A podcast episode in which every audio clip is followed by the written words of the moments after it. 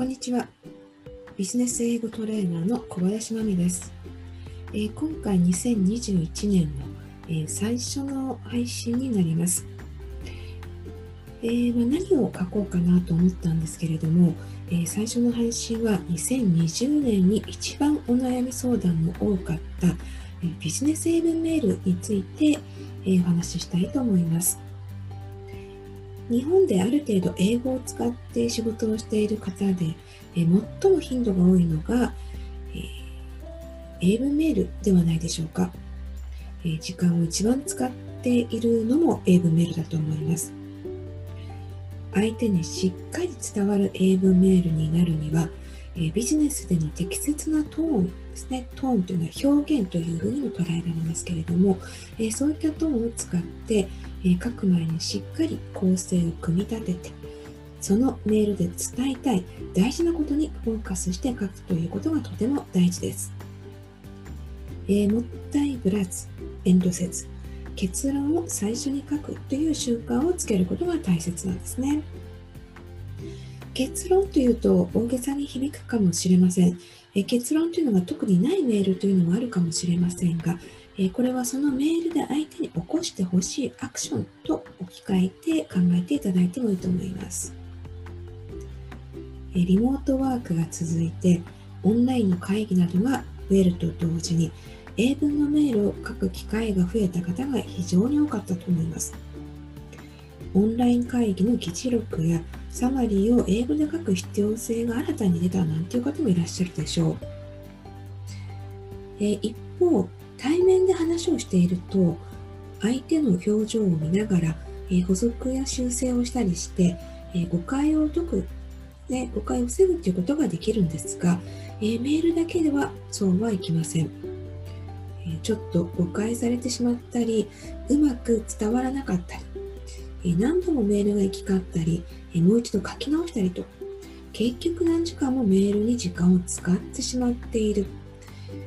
他の仕事を予定通りに進まないというお悩みをよく聞いてきました。私はビジネス英語トレーナーとして多くのビジネスパーソンの方のメールを添削してきています。その中で感じることが多いのが、残念なメールです。ここで私が言う残念なメールというのは、英語の文法的な問題はほとんどなくて、失礼な言い回しなどもないのに、なぜか相手に趣旨が伝わらないメールのことです。えー、これは日本人的な発想で、えー、日本語の内容をそのまま英語にしてしまうということから来る問題です。えー、私自身はもちろん日本人ですので、日本人的な話の展開がよくわかりますし、え受講生の方の業界や職種を知っていますので、そういった背景知識からも、まあ、何を伝えたいメールなのかということは推測することができるんですね。一方、そのような情報がなかったり、また日本人的発想のないネイティブが見たときに本当に理解してもらえるのか、一番伝えたいことがしっかり伝わるのかが、まあ、心配になる、そんな文章を書く人が本当に多いです。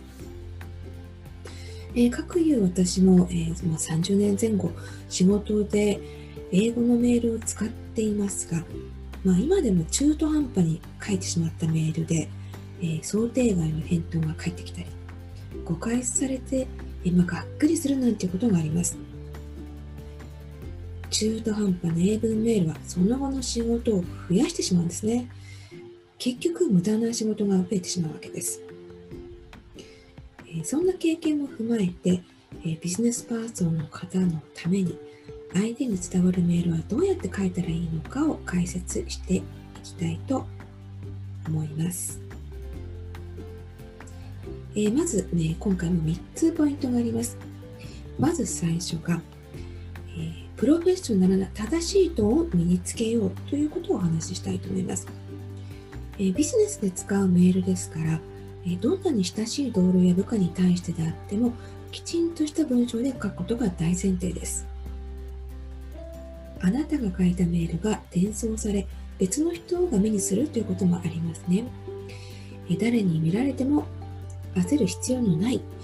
適切な表現で書くということを、えー、意識して書いてください。一方、英文メールのテキストなどを見ると、えー、実務ではあまり見ることのない堅苦しい表現が多くあります。そういった表現を使うのが適切かどうかを判断するのは、えー、まず自分のいる業界、会社、部門の人たちが、えー、どのような表現やフォーマリティ、フォーマリティの丁寧さのことですけれども、そういったものを使っているかを観察してみてください。え、私自身は金融機関やメーカー、NPO という、まあ、いろんな業界で所属してきていますが、え、比較的硬い職場のためか、フレンドリーながらもフォーマルな形のメールを多く書いてきています。業種や会社によってはカジュアルでインフォーマルなメールのやり取りをするケールケースもあると思います。えしかしながら皆さんが書いている文章はビジネスの場ということは忘れないようにしてください。丁寧とカジュアルな表現のどちらかに迷ったら丁寧な表現を一旦使う、崩しすぎないようにすることをお勧めしています。私たちはネイティブではありませんので、えー、崩しすぎるのは危険です。上司や先輩等の英文を見て、どういったトーンで書いているのか、自分の立場に合った適切なトーンを身につけるようにしましょう。えー、メールを書くにあたっては、これは大事というところをえ太字にしたり、下線を引いたりってすることがありますよね。そのあたりもまたビジネス文書として適度な使い方、え、下線が多すぎたり、太字が多かったりしますと、相手がちょっと不愉快になってしまったりもしますので、え相手が見て不愉快にならないような強調の仕方も考えるようにしてみましょう。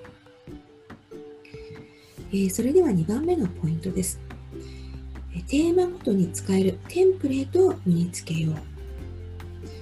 えー、何はともあれビジネス E メールはとにかく論理的に、えー、内容をまとめることが大切です。そのために、えー、テーマごとに使えるテンプレートを身につけておくと便利です。テンプレートといっても大げさなものではありません。え基本的にメールはオープニングとボディ、それからクロージングという3段階になりますから、えその3そのメールの内容の趣旨に合った基本テンプレートを準備しておくというようなイメージです。えどのような、えテンプレートがあるのかは今後のブログ記事でも、えー、ご紹介していきます。例えば、え新規クライアントに対して面談をリクエストする初めてのメールであったり、同僚や上司に会議を招集するメールであったり、上司に何か報告するメールであったり、部下に何かを依頼するためのメールの基本の型を準備しておくというイメージですね。そういったメールを書くときに何から始めてどのようなボディを書いて最後のクロージングのところはどのように締めるのか応用の効くテンプレートを持っておくと時短になります。え毎回毎回同じテンプレートというと、えちょっと一つ覚えになってしまうのではと危惧する人がいますが、えボディの内容が違えば、えいつも同じパターンのメールという印象を相手に与えることはありません。えもちろんテンプレートは一生固定ではなく、え少しずつ修正し、より洗練されたものになるようにすることを心がけましょう。自分がどういうメールを書くことが多いのかを振り返ってみて、それに沿ったテンプレートをまず準備してみてください。次に3番目、最後のポイントです。メールの要件は1つに絞ることを徹底しよう。ビジネスメールの要件は1つに絞る必要があります。あれもこれも言おうとすると、必ずどれかに対する返答や対応が漏れます。その後のやり取りでも、どちらの話をしているか判断が難しくなります。また、テーマによっては、他の人にメールを転送して、相手に意見を聞くということが往々にありますが、別の案件が同じメールに出ていると、そのまま転送することもできずに不便です。要件を一つに絞るというイメージとして、何かをリクエストするメールの例を挙げてみます。予算を作成するので A、B、C の3つの項目を準備してほしいというリクエストメールの場合、予算の作成リクエストは1つの要件です。その過程で必要になるものは A、B、C の3つですという構成ですね。同じ人に立て続けにメールを出すのは申し訳ないと、2つの要件を1つのメールに書こうとする人がいますが、え上記に挙げた理由からもメールの要件は1つに絞るようにしてください。えー、あれもこれも言うのではなく、とにかく大事なことに絞って情報は断捨する断捨離するようなイメージでメールを書いてみてください。えー、断捨離しきれずどうしても付け加えたい背景や追加の情報については、えー、アペンディクス、ブロックになるようなイメージで最後に補足の記載をすることを考えてみましょう。今回は相手にしっかり伝わる英文メールの書き方についてビジネスの場として適切なトーンで書くこと、構成をしっかり組み立てて、え自分なりのテンプレートを作成して応用すること、メールの要件は一つに絞ることを解説しました。ぜひ今回の記事を参考に効率的にビジネス E メールが書けるようなスキルを身につけてください。えー、ビズ英語塾はビジネス英語トレーナーの小林真美による英語塾です。オンラインで個別指導レッスンを中心にオンライン教材の提供、不定期に小人数のワークショップをオンラインで開催しています。えー、メールで使えるフレーズについては私の著書、えー、アスカ出版から出しています。リーダーのためのビジネス英語フレーズブックでもご紹介しています。えー、ぜひご参考にしてください。本日も最後まで聞いていただきましてありがとうございました。